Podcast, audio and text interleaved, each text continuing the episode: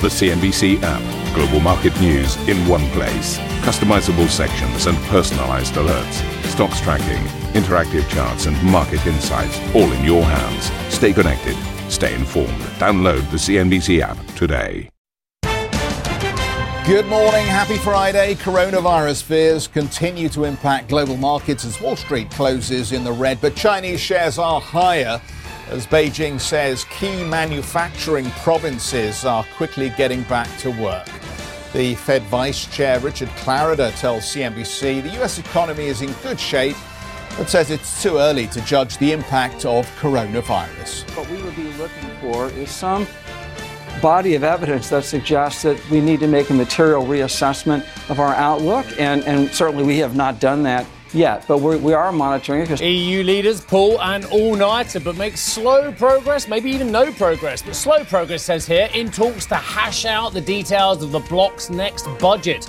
The Commission President Ursula von der Leyen tells CNBC it's important to fund modern climate and digital policies.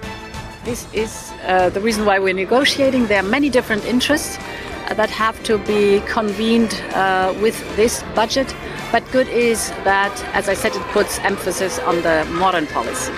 Uh, Unicredit boss uh, Jean-Pierre Mustier uh, reportedly emerges as a top contender to take the helm at HSBC as Europe's largest bank searches for a CEO amid a massive restructuring. Results from Allianz just breaking as the German insurance giant looks to navigate the low rate environment. We'll be speaking to the CFO in a first on CNBC.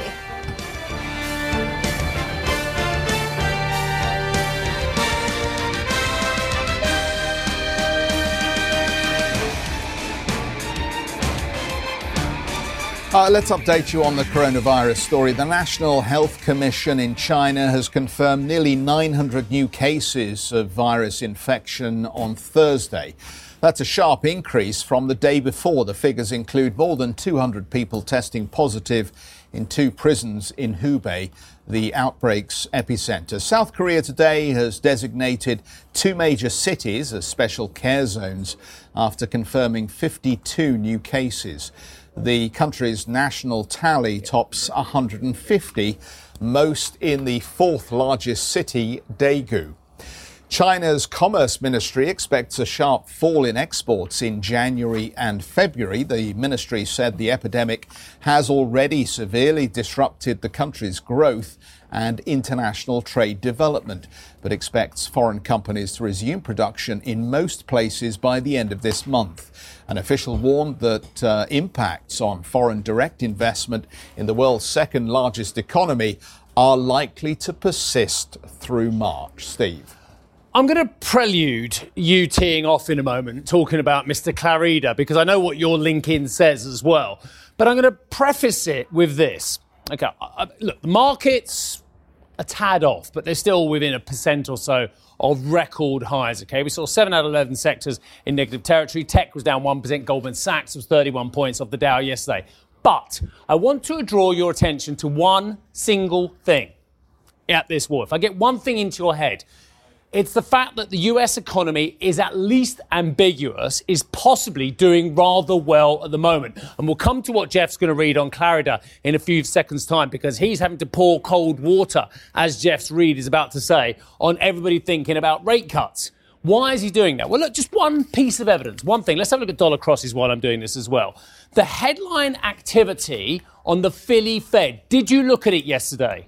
Uh, yeah, had a look. No, you didn't look at it properly, did you? Have a look at it properly because we've seen the highest levels of activity on the Philly Fed, which is a key forward looking survey or current looking survey as well. Key survey, yeah? The highest levels of activity since February. Well, hang on a second. We're only in February, you're saying? No, no, no, you've misunderstood me. February 2017. Weren't we hiking rates at some stage during that point as well? February 2017, the highest level of activity, backing up the very strong Empire State data we saw uh, earlier. And let me just, just tell you the kind of numbers we saw 26.7 in February, 20, uh, uh we saw only February 17, uh, much higher levels, but 17 was the level in January. So much higher there, higher on all the individual components as well. New orders to the highest level since May 2018. And yet you, Mr. and Mrs. Market, are still looking for a rate cut. Tell me it's not ambiguous at least. This is where the dollar crosses are. Let's have a look at the individual products as well. Under pressure, crude really struggling to get much of a rally going. Did have a rally yesterday, down 0.81% here. Gold, and this is extraordinary. Look at this. Oh, yeah, you're all worried. That's why you're buying gold. Absolute cod's wallet. You're buying gold because it's going up. Admit it. It's a momentum trade. No? Why are you buying gold? Why are you buying gold? 1628. These are the highest levels we've seen since what, 2013? Huge levels. Asian markets, let's have a look at some of these as well. Nikkei down 0.4 of 1%. Hang Seng down 0.9 of 1%. So like, I'm going to move on. Uh, our opening calls, let's do it quickly. There we go, down 15 points, FTSE, Xetra DAX 41. But your read says Richard Clarida is going to have to pour cold water on those looking for a rate cut. Who are you arguing with? It's like you're arguing with someone at the wall. No, it's called dynamic interpretation of boring data and trying to extrapolate it and actually get people involved. Jeffrey, it's called television. You might want to try it sometime. Uh, Federal Reserve Vice Chairman Richard Clarida has poured cold water on talk of a rate cut. He told CNBC exclusively he doesn't believe most market participants. Uh, expect one. It comes after Fed officials voted to hold the line on the central bank's benchmark rate at their past two meetings. Uh, Clarida repeated the US economy is still strong, although the Fed is monitoring the impact of coronavirus. There is exports to China, and obviously part of the commitments in the phase one deal was for U.S. exports to China to ramp up. So obviously we'll be looking at that. Supply chains are very important. So, to the extent that supply chains are disrupted by the coronavirus, that could show up in terms of inputs to the U.S. economy. Um, and obviously, you have the effect overall on global economic activity. So, we're really looking at multiple uh, indicators right now. But I think the fair point is sitting here in February, it is too soon to tell. Market pricing on, on rate cuts is a little tricky because there's the market expectation for rates. There can also be term and liquidity premium. So what I prefer to do is to also look at surveys that many folks do of market participants about what they think we're going to do. There's obviously a probability of outcomes, but I don't think when you ask folks, they're, they're pricing in that rate cut now, even though market pricing might suggest that. Uh, Richard Clarida. Well, if you can't get enough of the Fed later today, our US, US colleagues will speak exclusively to St. Louis Federal Reserve President James Bullard. That's 1300 CET, and then at 1430 CET to Atlanta Federal Reserve President Raphael Bostic. European leaders remain at an impasse over the bloc's budget proposals for the next seven years, with overnight talks only concluding in the last hour. Let's get out to Sylvia for more from Brussels. Sylvia, there's a 75 billion euro hole left from Britain's departure. I was curious to hear Emmanuel Macron's comments, the French president effectively talking about the fact that it would be unacceptable to have a Europe that compensates for the departure of Britain by reducing its own means. So almost this show that Europe still packs a punch without Britain. You can see the motivation. Well, essentially, Macron's argument, and it is the argument of other, at least 15 European countries, is that despite the UK's departure from the EU and leaving a financial gap of about 60 billion euros, that does not mean that the EU needs to have a smaller budget. In fact, the argument from France and other European countries is to have a bigger budget so they can uh, they can fund policies such as climate change, change such as uh, digital change, and so in that context some countries are pushing for higher spending. But on the other side of the argument, Karen, you have countries that say they already spend too much money when it comes to e- when it comes to the EU, and they want to see that uh, that not happening once again when we talk about the next seven years of EU spending. And so, in this context, yesterday when the leaders were arriving here in Brussels, the president of the European Council, Charles Michel, who chairs these meetings, told me that despite the impasse that we're seeing he is still hopeful that he will manage to get a breakthrough in the coming hours. We know that uh, everything is uh, on the table in order to decide. I think that it's important to give uh, uh more clarity, and I hope it will be possible in the next uh, hours or the next days to make progress. This is uh, the reason why we're negotiating. There are many different interests that have to be convened with this budget, but good is that, as I said, it puts emphasis on the modern policies. So you also heard in that clip from Ursula von der Leyen, she is the head of the European Commission, the executive arm of the EU, saying that the reason why these discussions are so difficult is because the different European countries have obviously different interests. So let's see if they will manage to reach a breakthrough when they gather again here this morning. The leaders are meant to reconvene at around 11 a.m. Brussels time. And I have to say, though, that the President Charles Michel has just finished his bilaterals. And so let's see if he will have enough energy when they reconvene here in a few hours, hours time. Uh, terrific. Thanks very much, Sylvia. We're going to take a quick break. We'll be back in a moment. When we come back, we're going to talk to Allianz's CFO, Giulio Terzariol, uh, on those first full year results. Uh, we're going to catch up with him on CNBC in just a few minutes. Plus, Valeo says it's uh, resuming production in most of its Chinese plants. Uh, the CEO, Jacques Aschenbroich, uh, will join us after the break. He's also first on CNBC. And just a reminder if you can't get enough of Squawk Box, be sure to tune in for our very own podcast. Head to CNBC.com, Apple Podcasts, Spotify, or wherever you get your podcasts to have a listen and download today's episode.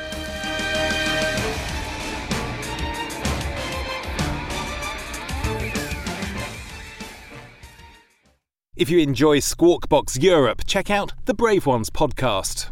The series explores the rise of some of the world's most successful entrepreneurs. Through exclusive interviews with family, friends, and colleagues, the Brave Ones podcast features stories of determination, resilience, and ingenuity. Available on Apple Podcast, Spotify, and Google Play. The Brave Ones podcast presented by Credit Suisse.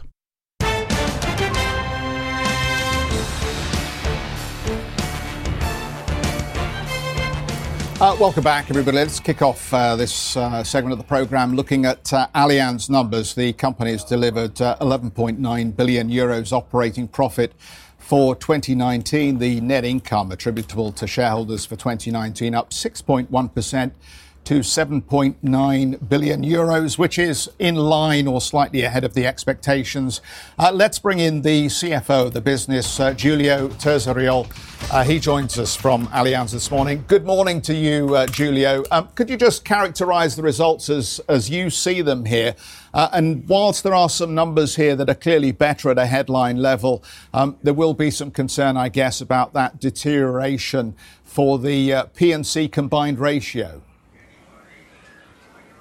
Uh, good morning. Uh, yes, as you said, our set of numbers is uh, very good. Net income is up 6%. The dividend per share is up 7%. And we also announced a buyback yesterday evening, and then when you look at the earnings per share, they are up uh, 8%. So you see a lot of strength in our numbers. When you look at the performance per segment, you can see that the life business has been operating very, very nicely with a record operating profit and also very stable performance on the new business. Asset management also had a very good year with an increase in third-party assets under management of 17% and also an increase in operating profit. And then when we come to P&C, yes, uh, there was a disappointment in our uh, industrial lines, but when you remove the industrial lines from the numbers, the combined ratio for P&C is actually uh, very, very stable at 93.5. So that's a very good combined ratio. We made also progress on our productivity. So overall, a strong set of results. And then clearly, as we move into 2020 and 2021, we are going to focus also on uh, restoring profitability in our industrial business. Can I ask you about the asset management business as well? We know this has been a, difficult period for a lot of the uh, asset gatherers in the asset management business. Um, what changes are you intending to make at Allianz Global Partners to improve profitability from that operation? Yeah, first of all, I, I would say that the performance of uh, Allianz Global Investor is, uh, uh, from a profit, profitability point of view, is uh, is pretty good. When you look, the operating profit was uh, relatively stable compared to the prior period. Now, as we, we clearly want to, to, to do even better than that, we are going to look at uh, whether we can get more efficient. So that's something where we believe there is some room for improvement, and then clearly what is always critical for asset management is to deliver a good performance to, the investors that are uh, putting the funds into into our operation. So, focusing clearly on uh, delivering good performance to our investors, and also uh, then see whether we can do further improvement on the productivity side, and we, we believe that we can get a little bit better compared to where we are right now. Uh, Giulio, you've highlighted a, a win in the numbers today in the release, the first fully foreign owned insurance holding company in China. But we know short term there are problems with coronavirus. So just talk us through what you're witnessing on the ground there in China. Yeah, what we are witnessing in uh, in China, uh, clearly there is a, a slowdown right now. Uh, for example, the life side, uh, people cannot have meetings, so agents cannot necessarily meet with customers. So we're, we're going to see some uh, slowdown of uh, production.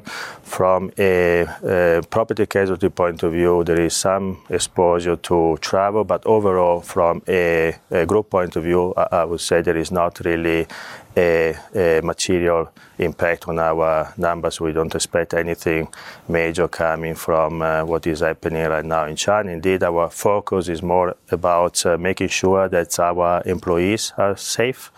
And so right now we are allowing clearly our, employees to work from home. In the case they have to go to the premises, we're making sure that the premises are very safe from a medical point of view. And also we try to help uh, the community in China with uh, supply of medical uh, um, um, masks and something like that. So I would say from a business point of view, there is some impact for the Chinese operation, but very limited on the group point of view. And again, as I was saying before, that's more about safety of people right now and not about financial impact. Uh, Giulio, you reference quite clearly um, the buyback program, which was announced in the last 24 hours uh, in your first answer. Can you just explain to me and perhaps some of our viewers why you're having a buyback? Normally, people buy back shares if they think they're undervalued or they got nothing else to do with the cash. Your shares are double pretty much where they were in early 2016. I don't know if that's an efficient use of capital. I would say there is always room for improvement for our share. So if you look at the PE ratio, is uh, if you do a calculation, you adjust for, for the dividend which we're going to pay, the PE ratio is uh, slightly above 11. So I wouldn't say that the stock is expensive, but the point is is more about efficient capital deployment. And uh, if you see, we have achieved in 2019 an ROE of 13.6%. Uh, Our earning per shares compared to the level of 2016 are up double digit.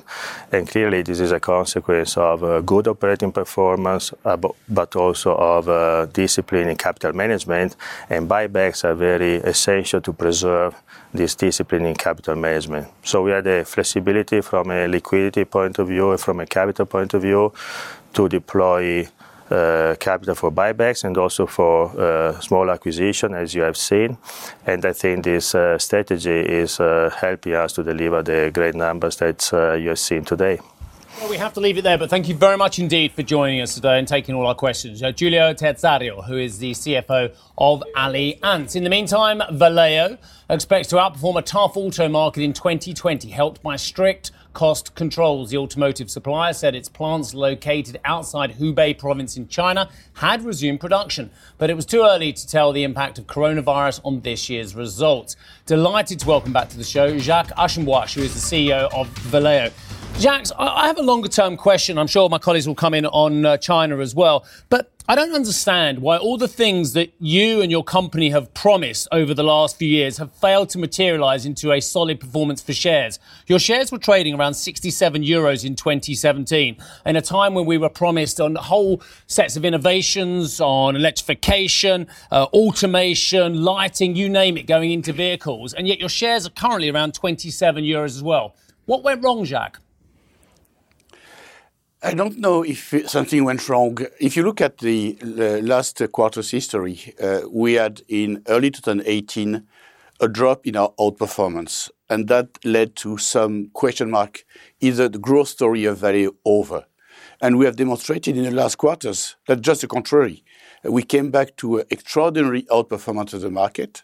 In the second half of last year, we had eight points outperformance, and we said that we carry on uh, outperformance in uh, 2019 2020, sorry. We are in a situation where we have invested a lot. We have invested a lot for our technological platform, and we have been hit by the uh, drop of the automotive market. But I am extremely positive on the future. All what we have done in electrification of the powertrain, all what we have done in ADAS, we in both cases we are number one worldwide, is going to materialize, is going to allow us to leverage all the technological platform we have done and to increase step by step our profitability. And you have seen that in 2019, we have had extraordinary uh, uh, free cash flow generation of 519 million euro, which is far above expectations. Jacques, let me ask you about coronavirus because you do have three sites in Wuhan. I know that uh, they have been closed. What's the best guess as to when you might see the operations resume as per usual? And just give us a little bit of colour what life is like on the ground at some of those factories at this point. So first, uh, we take care of the health and safety of our people, which is our first priority. And the second side, our team did a fantastic job to reopen 32 out of 34 plants we have in China, which is a good achievement. Now we have to make sure that the uh, supply chain is improving, and we see it improving. We monitor every day what our suppliers are doing, both for our Chinese operation and for our abroad operation. So we don't know exactly that to China for the time being, the Hubei province and outside Hubei. Outside Hubei, things are improving extremely fast, and I hope that will normalize soon in the next few weeks. Hubei, we have to monitor, and we don't know yet when we'll be able to open our plants and when uh, our own suppliers uh, will be able to open the operation in the Hubei province. So we have to be cautious. We don't know exactly, and we don't want to give any figures of the impact of coronavirus uh, in, uh, in, uh, in our operations. But once again, our team did an absolutely outstanding job to reopen the plants. Um, Jacques, clearly you don't have a lot of visibility then when it comes to the earnings outlook in the near term. Um, what are you intending to do in terms of the cost side of the business to make sure that you're managing the business appropriately for margin or margin improvement uh, for full year 2020? So thanks to the technological platform I spoke about, we're able to reduce our R&D expenses and uh, taking a lot of orders in those technology platforms, and we're able to reduce our capex. That is the first priority. Then we're having a lot of restructuring programs in all our plants uh, in a worldwide basis. So the problem is what is the consequence of uh, coronavirus in China and all the cost control we are doing outside of China. And once again, we don't know exactly the impact of one on the other. So therefore, we have been cautious in the figures. But our cost control is uh, on time, in line with our expectation, and will carry on to be extremely uh, cost controlling uh, our expenses, both, like I said, on R&D expense and on capex. Jacques, I just don't, I don't want to belabor the point, but this industry, your industry, has failed ignominiously to read trends in China as well. I know that a lot of people are going to say coronavirus has created X, Y, Z in lack of demand, but there are 19 months of falling sales before we saw the explosion uh, of confirmed cases and, and mortalities out of coronavirus. Why has the industry got China so wrong for so long? I don't think we have got uh, China so wrong for so long. You remember we have been the first in July 2018 to notice that something was happening after 30 years of uh, growth in China, that something was going uh, downward in the country. What we have noticed in the last few months before uh, the uh, coronavirus uh, uh, epidemic is that the market was stabilizing. So uh, stabilizing at a lower level, but stabilizing.